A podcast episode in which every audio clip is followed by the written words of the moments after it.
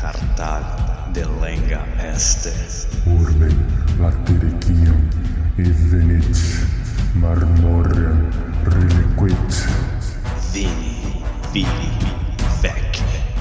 fabrum esse suae cenque fortunae Ceterum, Cenceu, Cartagine, F. Delendem.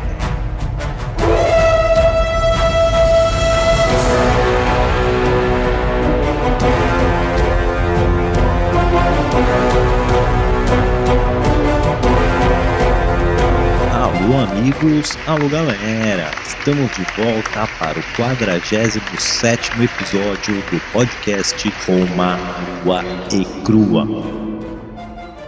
Quem vos fala é Bruno Prandi e no backstage ele, o impávido Douglas De Brito. Eu sou o Douglas, você não é o Douglas. Eu queria começar agradecendo e dando as boas-vindas ao nosso novo senador, ele, o ilustre Álvaro Desideiro, o nosso novo senador. Prestígio muito grande, muito obrigado por nos apadrinhar no Padrim. Infelizmente você não entrou na tetrarquia por alguns reais aí, mas vai ficar aqui o nosso salve, a nossa gratidão muito grande pro nosso novo senador. Então, Álvaro Desideiro, bem-vindo ao nosso fórum, bem-vindo ao nosso panteão e agora saudar a nossa digníssima tetrarca.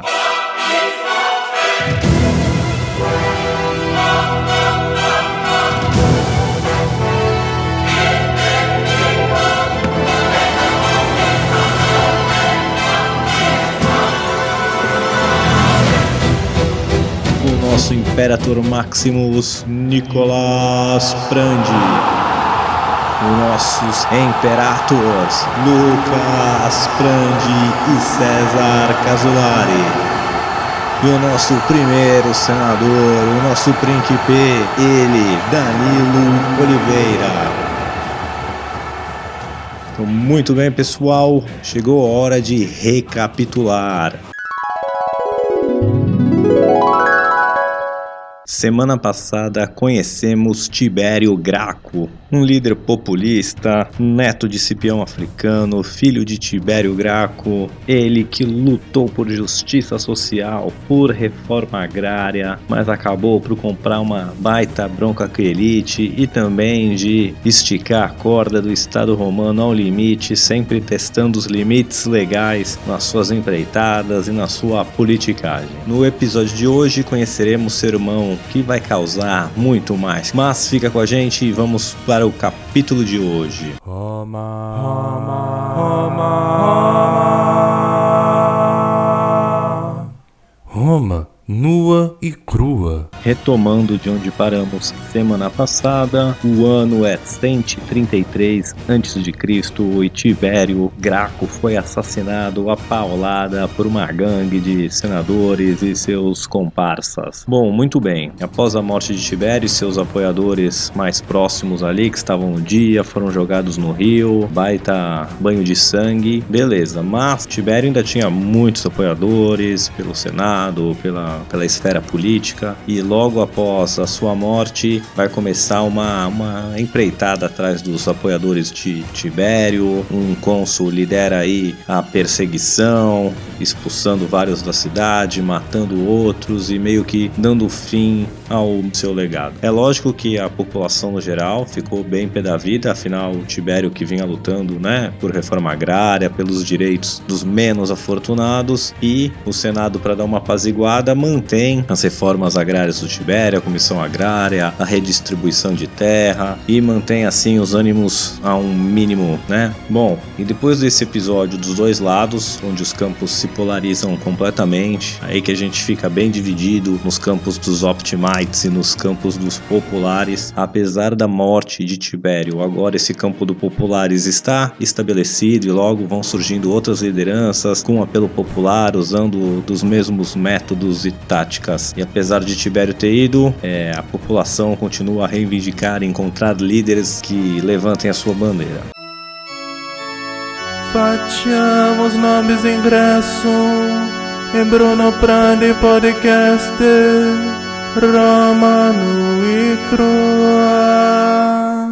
Bom, Caio Graco, por sua vez, ele se abstém um pouco da vida política e passa alguns anos fora dos holofotes, fora de Roma, levando uma vida de cidadão comum, mas claro que um personagem desse tamanho, desta linhagem, filho de Cipião, irmão do Tibério, filho de outro Tibério, filho da Cornélia, primo do Cipião Emiliano, era um cara que estava destinado à vida pública. A sua família era muito influente, muito conectada, então ele tinha uma rede de clientes enormes, ele tinha né, várias conexões e ele se viu como pátria dos família, aí, o, o chefe do seu clã, aos 21 aninhos de idade. Ele, como eu disse, toma um tempo fora para esfriar a cabeça, baixa o tumulto, mas logo se vê compelido a tomar né, e assumir a, a sua carreira pública. Aparentemente, ele sente o gostinho de falar em público e ser eloquente quando ele tenta advogar no caso de um amigo dele, ele consegue ganhar causa causa, isso que realmente acaba por impulsionar ele a buscar uma vida pública. O seu irmão, Tibério, era comedido, como eu falei no episódio passado, um cara racional, calmo. O Caio era o seu oposto. Ele era eloquente, ele dava uns discursos que parecia que entrava num transe, uma coisa meio Adolf Hitler, assim, sabe? Mas a plateia adorava, ele conseguia realmente levantar as massas com seu discurso. Reza a lenda que ele tinha até um, um escravo treinado para ajudar ele a manter o tom que ele devia ter. Então, quando ele entrava num frenesi muito louco, começava a falar um tom muito alto, muito gritando muito, o escravo ia tocar uma nota para ele voltar para aquele tom, tipo um plim. E aí ele lembrar de se acalmar um pouco e, e manter o tom certo pro discurso público. Então, vamos ver quando começa essa vida pública aí do Caio. Não vou Roma e crua. Te farei uma oferta irrecusável. Ele vai ser eleito questor em 126 a.C. E então vai ser mandado para Sardenha junto com o cônsul Lúcio Orestes. Parece o Lúcio Orestes Quercia, hein? Quem lembra do Quercia?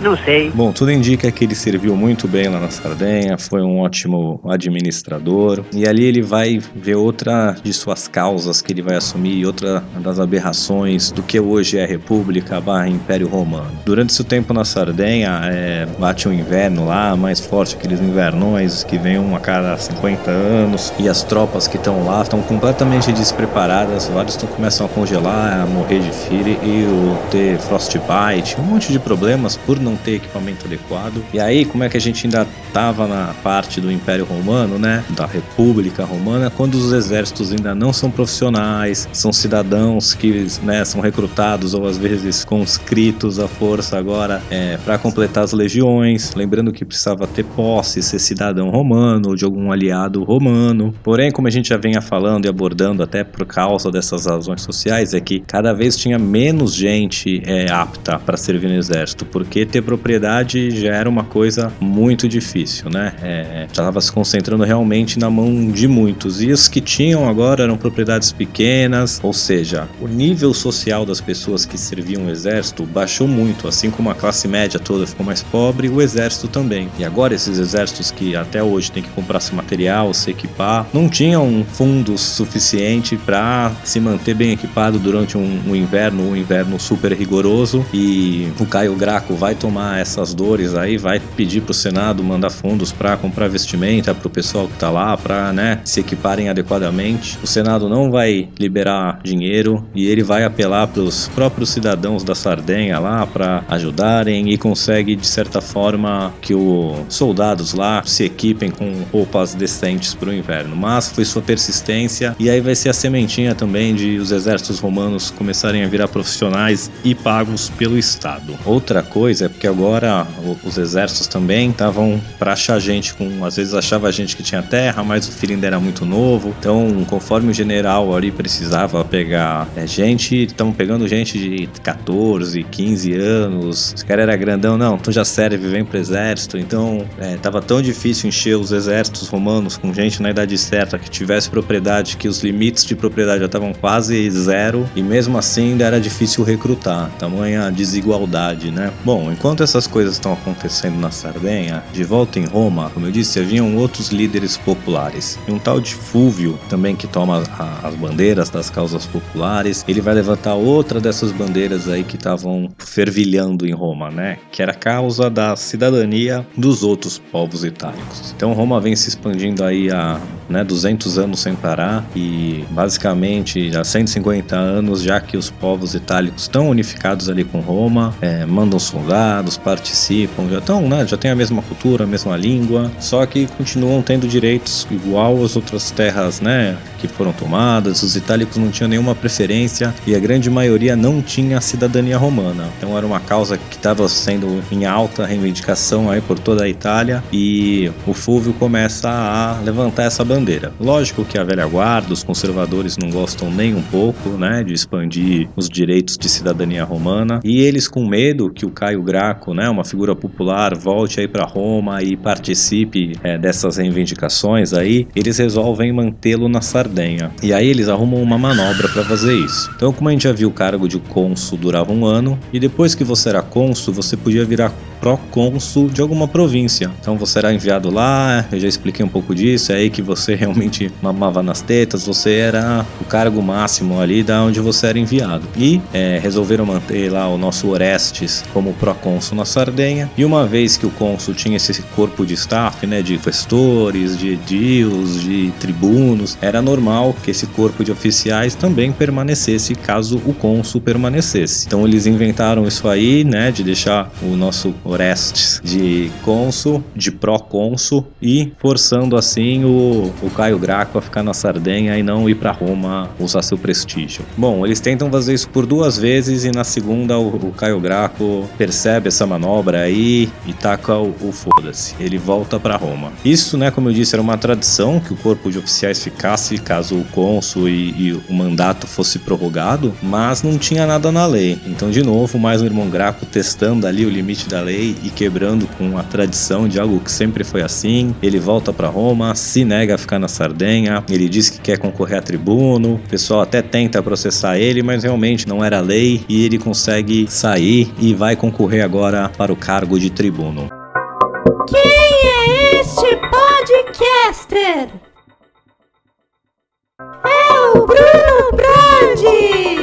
Bruno Prandi. Bom, então agora o Caio realmente vai concorrer a tribuno. Como eu disse, ele já era muito mais eloquente que seu irmão, vai fazer comício em tudo que é lugar, leva estátua do irmão, lembra do povo, tenta envergonhar o povo por ter deixado um tribuno da plebe ser assassinado, faz uma baita algazarra por onde passa, o pessoal gosta dele, ele realmente tinha carisma, eloquência e, né, no dia da eleição, Roma parecia o topa tudo por dinheiro, que era caravana de tudo que era lugar, gente que lá, às vezes nem podia votar, mas ia lá ficar gritando pro, pro Caio, fazer aquela festa para ele. Ele vai ser eleito tribuno das plebes, apesar de ficar em quarto lugar, mas elegiam-se 10, então, é, apesar de toda essa fanfarra, ele nem vai ser o primeiro, né? Mas ele tá eleito. E agora ele vai partir por uma agenda ainda mais popular e extrema do que a do seu irmão, e ele vai começar atrás de justiça, é, por tudo em pratos limpos. Então ele começa com três leis que visam fazer justiça, digamos assim, né? A primeira lei que ele passa é para validar o que o irmão dele tinha feito com outro tribuno da plebe, que foi, lembra, fazer uma votação para o pessoal excluir ele, chamar assembleias para anular a votação dele. Aquilo ainda não tinha uma provisão muito legal, então o Caio Graco ele passa uma provisão, uma, uma lei que regulamente isso daí que já aconteceu para o que o irmão dele fez não ficar fraco legalmente, né? Aí ele passa uma segunda lei que uma vez que alguém tenha sido né, é removido do cargo pela Assembleia Popular, ele não pode mais concorrer a tribuno da plebe. E como esse tribuno que tinha sido, né, perdeu o cargo por causa do Tibério Graco tinha concorrido e se elegido de novo, ele vai acabar perdendo o cargo por causa disso. E a última lei que ele passa é uma lei que diz que nenhum romano pode ser exilado ou morto sem passar por um tribunal popular, porque o que tinha acontecido, o último cônsul, né, o último não, mas o que expulsou os apoiadores do Tibério, ele que conduziu uma série de procedimentos legais e expulsou e condenou à morte algumas pessoas, mas ele fez isso numa atitude monocrática, digamos assim. Isso tinha que ser passar por um colegiado, tinha que ser uma decisão que, que a Assembleia Popular lá e os seus representantes tivessem e o cônsul não tinha feito isso. Então o Caio Graco passa essa lei que, que torna isso um crime gravíssimo e essa lei vale retroativamente, ou seja, para realmente tornar ilegal o que aquele cônsul tinha feito na época do Tibério Graco, quando deu fim com seus apoiadores. Né? Hoje em dia até isso é proibido na maioria dos países, né? que você fazer uma lei retroativa, até porque senão fica muito fácil você perseguir seus inimigos, mas naquela época não tinha isso e essa lei vale retroativa e esse cônsul aí que perseguiu o Tibério vai ter que fugir da cidade antes de ser preso ou exilado.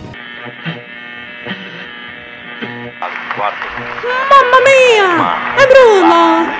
Podcast Roma no e crua. Bom, com justiça feita e com ordem na casa, agora o Caio vai passar pela sua série de reformas, né? O seu irmão lutou por é, reforma agrária, né? Ele foi mais limitado no seu escopo aí de reformas populares, se limitou a lutar por reforma agrária, mas o Caio ele vai expandir as demandas populares e vai além, vai manter, né? Essa bandeira da reforma agrária, mas além disso vai levantar mais quatro novas bandeiras. São elas: um, né? A reforma agrária. O dois, que o Estado provém os equipamentos necessários para os soldados em ocasiões especiais, como o caso do inverno da Sardenha, então ele vai lutar por isso. Ele quer que a classe dos cavaleiros, ou seja, uma classe abaixo do Senado, né, da classe senatorial, a segunda classe, classe B, lá da, da Roma, que eles também possam, é, como posso dizer assim, ser juízes de tribunal, que antes só a classe senatorial, só os senadores poderiam é, ser juízes de casos de importância e agora o Caio quer expandir isso para a classe dos cavaleiros também serem juízes de corte, conduzirem julgamentos e tal. A quarta é grãos subsidiados, então a primeira vez aí que vai ser grãos, sub... primeira vez não, né, mas isso se tornar uma política de estado mesmo de ter grãos subsidiados, já que Roma estava passando por uma grande fome, eu já explico isso um pouquinho mais à frente. E a última causa aí também é da cidadania estendida, né, de estender a cidadania romana para é, os outros povos itálicos. Bom,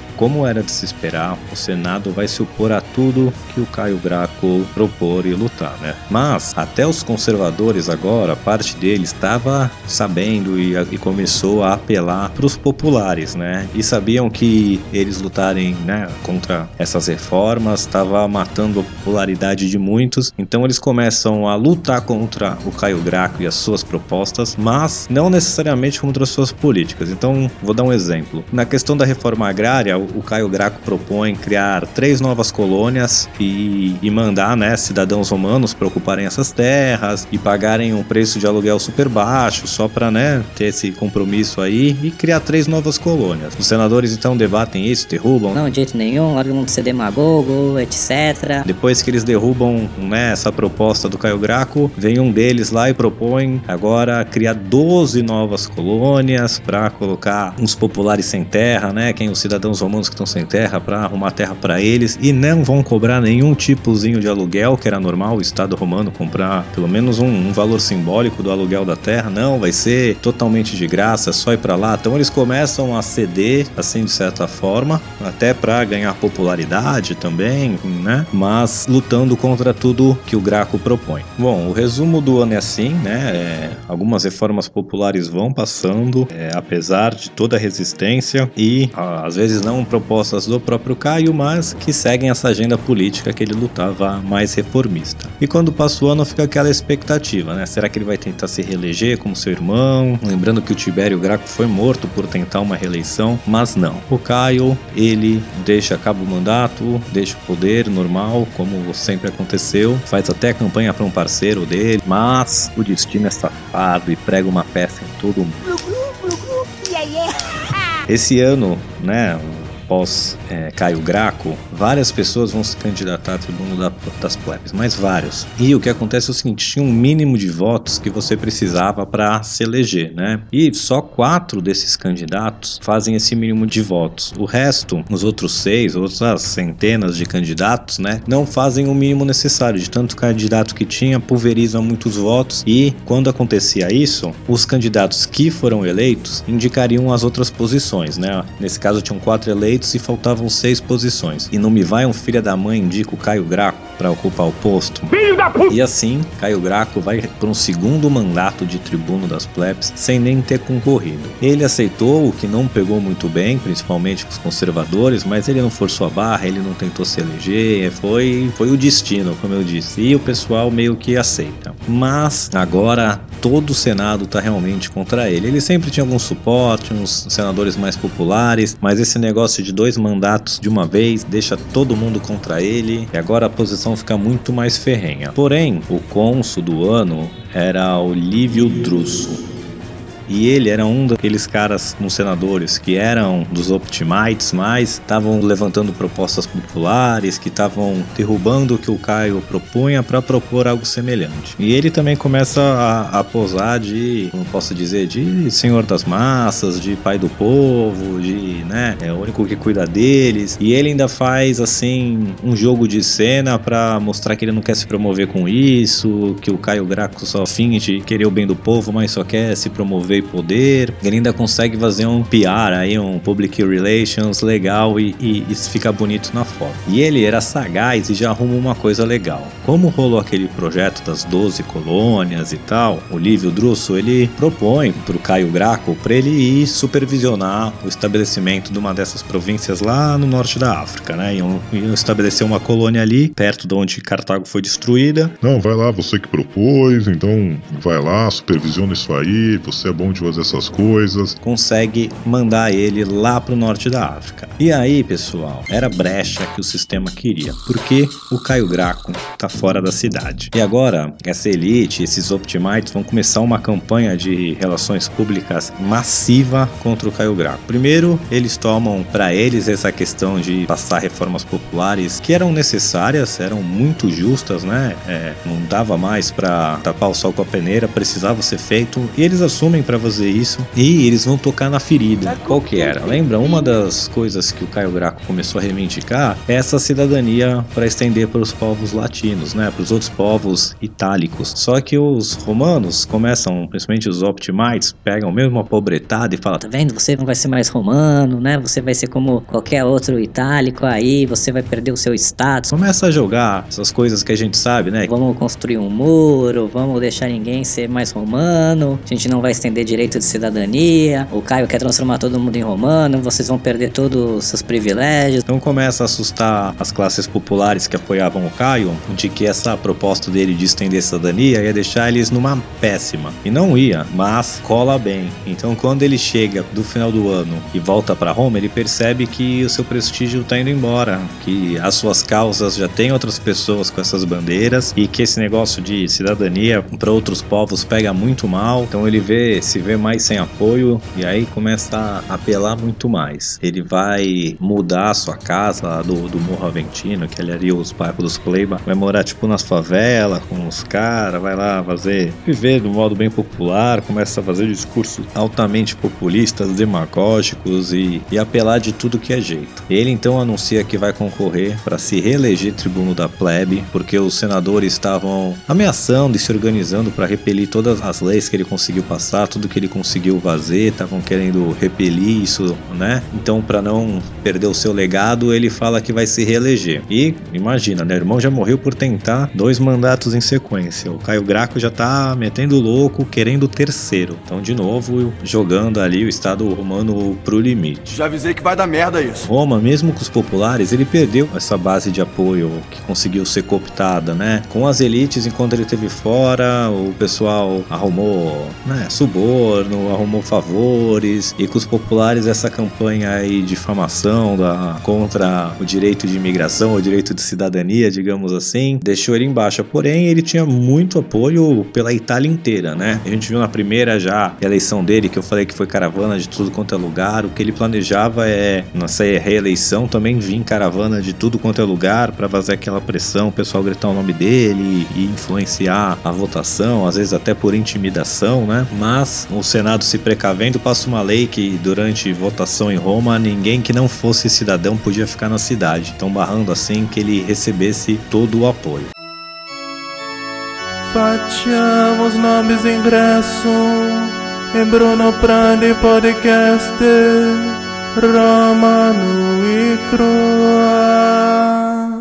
Antes de entrar aí no final da eleição, o que vai acontecer, só voltando à questão do grão subsidiado, né? Porque agora isso é um dos motivos também dessa questão de cidadania vir para frente é o seguinte: durante esses anos aí teve uma praga de gafanhoto que comeu e devastou várias plantações ali no norte da África, plantações que iam abastecer Roma. E isso fez o preço dos grãos ir para a estratosfera. E aí o, o Caio Graco conseguiu passar essa lei de subsidiar, comprar o grão mais caro e vender mais barato barato para os populares, para de certa forma o pessoal ter que comer, que estava o pessoal realmente passando fome. Ele conseguiu aprovar isso, estava acontecendo. O problema é que, beleza, o pessoal de Roma está começando a comer com esse grão subsidiado, só que o resto da Itália está morrendo de fome também. Então era uma questão de expandir isso até para os cidadãos médios de toda a Itália conseguirem se alimentar, né? Então era uma questão é, realmente importante, uma questão necessária e justa. Mas a elite se opõe, consegue convencer convencer o cidadão médio a se opor a isso, porque eles não querem perder o, os benefícios de serem romano e pelo menos esfregar na cara dos outros. Pelo menos eu sou romano, morro de fome, mas eu sou romano. Empolgante. Bom, mas quando rola a eleição, ele não consegue angariar aquele suporte todo, o pessoal que não é romano, com cidadania romana, nem pode entrar na cidade, as multidões deles ficam menor e o pessoal de Roma também meio horrorizado, esse negócio de se reeleger não era uma coisa normal e acaba que ele vai perder essa terceira eleição, não vai se eleger. Então ele teve dois mandatos, tentou um terceiro e não conseguiu passar. Só que quem tá na vida pública, né, quer continuar lá. E ele, apesar de não ser eleito, ele tem uma base de suporte muito grande, um monte de seguidor fiel, e ele começa a levar essas multidões para fazer tipo passeatas, para fazer tipo demonstrações, quando alguém tenta repelir a lei dele, leva um monte de gente lá no fórum, faz uma baderna. E numa dessas demonstrações, passeatas, um dos seus seguidores acaba por matar uma figura de autoridade ali, ou era um sacerdote, ou era um senador, alguém que estava fazendo um ritual, e aí ele fere alguém que é sacrossanto, né? Ele não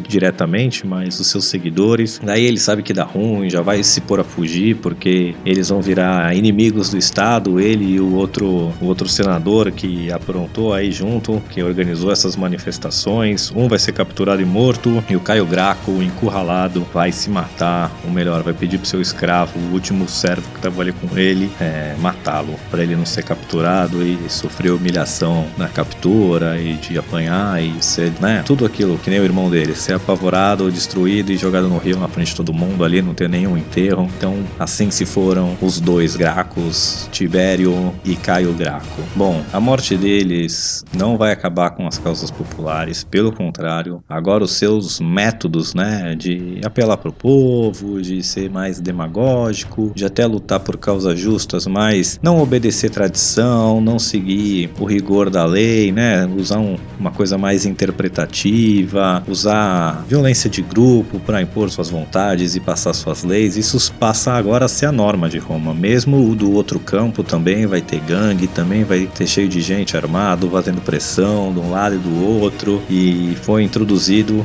e isso vai ficar assim agora por mais 100 anos cada vez, pessoal levando mais ao limite até a gente culminar com o Império, mas vai ser várias e várias dessas cada vez mais puxando pro limite. Vamos conhecer Mário, Sula, é, né, até o próprio Júlio César, Pompeu. A gente vai ver que não acaba mais essa treta até se tornar o Império. Mas, assim, eles também engrenam várias reformas que vão acabar acontecendo, como a ampliação da cidadania romana. Vai acontecer uma guerra civil por causa disso, mas vai acabar expandindo a cidadania romana para os outros itálicos é, o exército vai passar a ser profissional e completamente pago. Começa aí, né? Ele exigir que o exército provenha a parte dos equipamentos, é, a política de pão e circo que vai surgir lá para frente, é, o, o, grão de graça, né? Por enquanto ele é subsidiado, mas os grãos de graça para pobretada, né? O Bolsa Famílias aí. Então isso tudo vão ser, como posso dizer assim, motes que foram introduzidos pelos gracos, mas vão tomar conta aí por mais de uma centena de anos, vão estar nas pautas e mesmo no Império ainda vai acontecer coisas desse tipo. E só um, um paralelo com a nossa política, né? Mas é como também usam aqui até hoje, né? A pressão popular, ou políticos que conseguem atrair e criar demonstrações, como isso dá poder para eles, né? Muito tempo o PT tinha esse poder na mão de se quisesse né, brigar com alguém, conseguia colocar manifestante na porta, conseguia realmente atazanar a vida de alguém com protesto, com, com manifestação, com gente lá. Depois agora passou um pouco pro Bolsonaro isso, né? Que é da outra vertente populista, um de esquerda, outro de direita, mas também consegue movimentar seu público e seus apoiadores para provar o que quer que o líder queira, né? Derrubar Congresso. Ou eu lembro uma cena bizarra para mim que quando o Dirceu já tinha sido condenado como ex-salão, já tinha sido preso, foi solto, ele não falava com a imprensa e quando ele foi voltar, né? A imprensa toda em volta dele, ele no meio cercado, assim, sei lá, uns 50, 60 petistas que ficava cantando Partido, partido, é dos trabalhadores. Pra, assim, não dá pra ouvir nenhuma pergunta de repórter, só pra ninguém incomodar o José de Seu. E eu falava, caramba, como é que o pessoal faz isso, né? De se propor a fazer isso pra político. Eu até hoje não entendo, isso mudou de lado um pouco o poder, mas me assusta quando o pessoal começa a querer usar os populares, o apoio que eles têm do povo ou de uma parcela do povo pra impor na marra a sua agenda. Bom, pessoal, por hoje é só. Semana que vem a gente vai conhecer o Mario, não é aquele que se esconde atrás do armário, é o que vai reformar o Império Romano, transformar em profissional, que vai também ser sete vezes cônsul, vai forçar a barra da legislação, comprar uma briga com o Sula, que vai ter uma guerra civil aí entre eles, vai ter muita coisa aí, mas semana que vem a gente vai começar a ter violência em alta escala de novo aqui no podcast, para quem gosta de guerra e pau. Some just wanna watch the world burn. Mas por enquanto é só. Então fique com a gente, pessoal, e até. Alô amigos, alô galera, só lembrando que ainda tá muito fácil de participar do nosso seleto grupo de apoiadores carinhosamente apelidados de Tetrarquia. Você que gostaria de contribuir com este humilde podcast, por favor entre no link que está na descrição para visitar a nossa página do Padrim. Lá contém todas as informações necessárias e você poderá deixar seu nome registrado para sempre na história da educação brasileira. Vem!